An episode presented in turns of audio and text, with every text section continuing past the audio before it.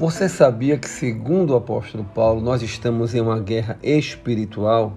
Isto é, você que entregou a sua vida a Jesus, você que é filho de Deus, você que procura andar segundo os princípios bíblicos da palavra, né? Você que adora ao Senhor Jesus, você não pertence mais a este mundo. Você não, de maneira alguma, você não reflete mais os valores desse mundo. Aquilo que o mundo produz, você sente como sendo uma afronta aos seus princípios, aquilo que você crê, a sua fé.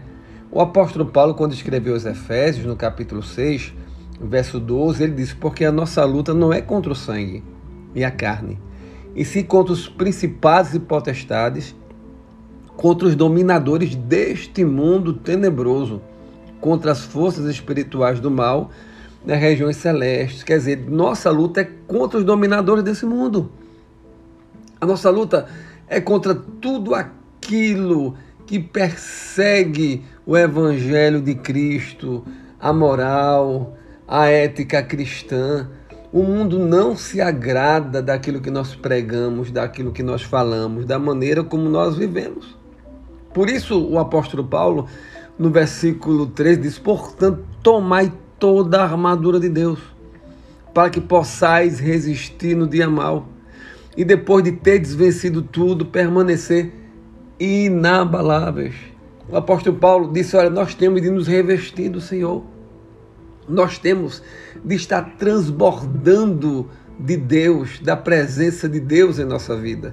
No versículo 10, ele começa do capítulo 6 de Efésios a dizer: quanto ao mais, sede fortalecidos no Senhor e na força do seu poder. Meus irmãos, entendam, temos de estar fortalecidos pela oração, pela súplica, pela leitura da palavra, pela meditação na palavra, porque a nossa vitória é certa. O Senhor derrotou Satanás e os seus demônios, eles estão derrotados, e nos deu as armas espirituais, para podermos vencê-los nesse mundo, enquanto cumprimos a nossa missão de pregar o Evangelho, de levar a mensagem da cruz. Nós estamos aqui para cumprir um propósito maior, um propósito divino, não apenas o nosso propósito.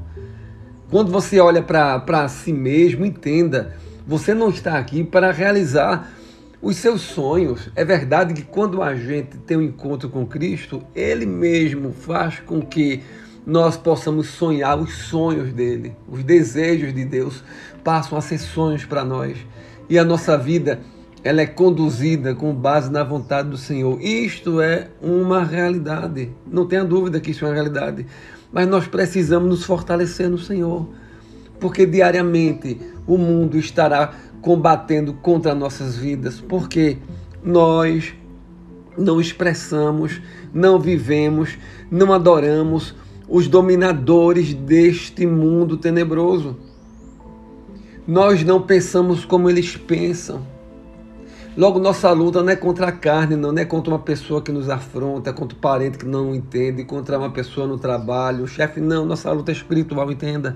Você tem que orar, combater, buscar a presença de Deus, se fortalecer no Senhor, para que você possa ter vitória cada vez mais e a cada dia mais.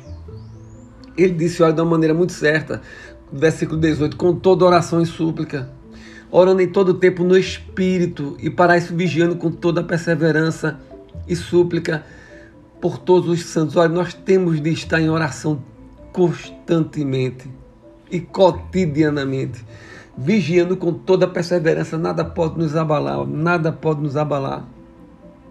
Na guerra, você tem dias que você caminha, que você chama de vitórias, tem dias que devido à sua estratégia tem de recuar.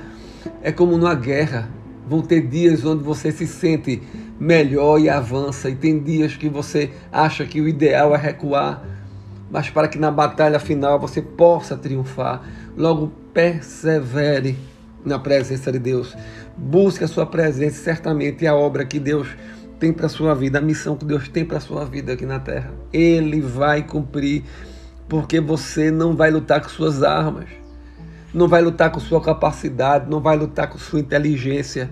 Você vai estar fortalecido no Senhor e na força do seu poder. Você vai estar com toda a armadura de Deus sobre você para que você possa resistir, como diz o versículo 13, no dia mau. Que Deus esteja abençoando a sua vida. Você é mais do que vencedor. Entenda, cumpra a missão que Deus colocou em sua vida, que é uma missão vitoriosa, mas sabendo que você tem diariamente se fortalecer no Senhor. E não pense que o mundo ele vai gostar das suas ações, que o mundo vai apoiar as suas ações. Não, porque nós combatemos exatamente e lutamos exatamente contra os dominadores desse mundo tenebroso. Mas olha, exulte e se alegre, porque você está cumprindo a missão de Deus aqui na terra através da sua vida. Que Deus te abençoe, porque você é mais do que vencedor. Amém.